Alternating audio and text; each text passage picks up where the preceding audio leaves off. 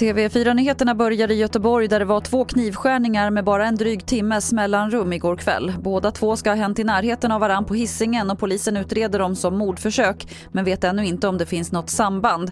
Det är oklart hur allvarliga skador det handlar om och polisen har inte gripit någon. Brasiliens president Jair Bolsonaro borde åtalas för mord för hans sätt att hantera coronapandemin. Det visar en parlamentarisk utredning i landet.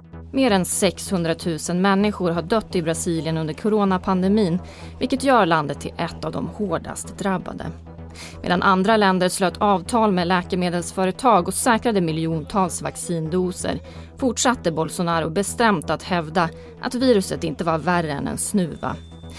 I den parlamentariska utredning som avslutades igår och som granskat regeringens hantering av coronapandemin dras slutsatsen att Jair Bolsonaro bör åtalas för en lång rad brott.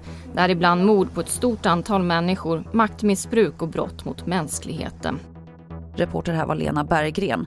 Och till sist kan vi berätta att den sydkoreanska serien Squid Game har hjälpt Netflix att slå prognoserna för det tredje kvartalet.